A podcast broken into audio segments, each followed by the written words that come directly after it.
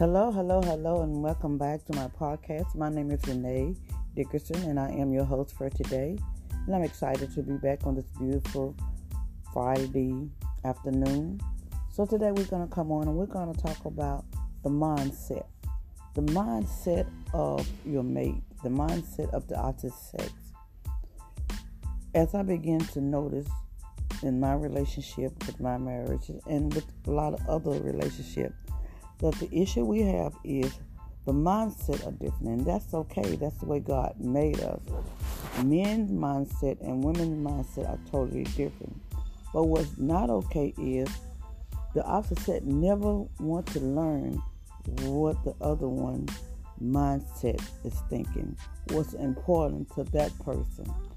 What makes them happy or what makes them tick?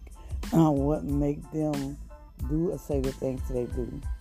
So, today we're going to talk about learning about the mindset, men's and women's. We have to understand that we don't think alike, we don't do things alike. What's important to men's are not important to women's, and what's important to women's are not important to men. But in order for a relationship to work, we have to make it our business to let whatever is important to our spouse be important to us whatever tick them off or whatever make them happy uh, should be important enough to us but we will work at it. Even though we might not think the way they think we should try to chime in to what they're thinking because it's important to our happiness.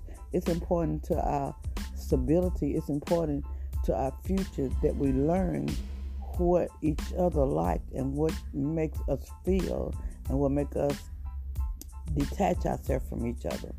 So we, we want to understand that the mindset is very important.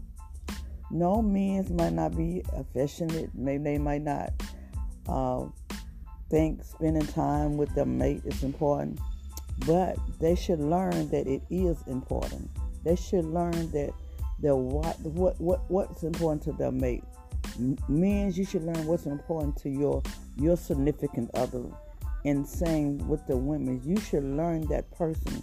Maybe the person you were with before, it didn't matter to, but that's your past. Now the person you're with, it might be important to them.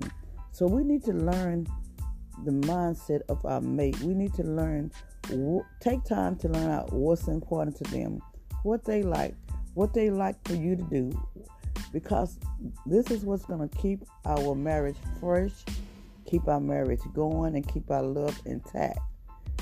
Knowing what's important to the next person.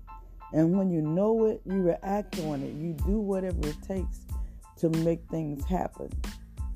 So you don't like going out, but your mate do.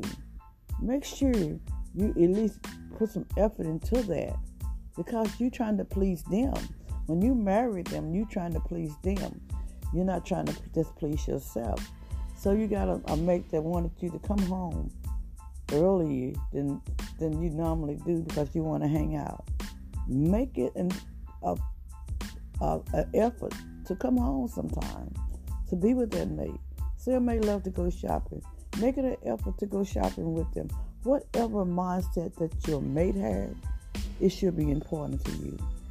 It should be on your to-do list to do some of the things to please that person. Your life is no longer your own. When you say I do, your life belongs to the person you say I do to. So you have to come together. You have to meet somewhere along the line and say, "Hey, this is this is this is what you want. So I'm going to give this to you." But a lot of time our men have the mindset of you do you and I do me. But that's not the way to be. That's not the mind of Christ. We are supposed to come together as one in unity. But because we do not have the mindset that we need, we do not try to understand our mate. We just want to live the way we've lived for the last 20 or 30 years and thinking the way we live was right.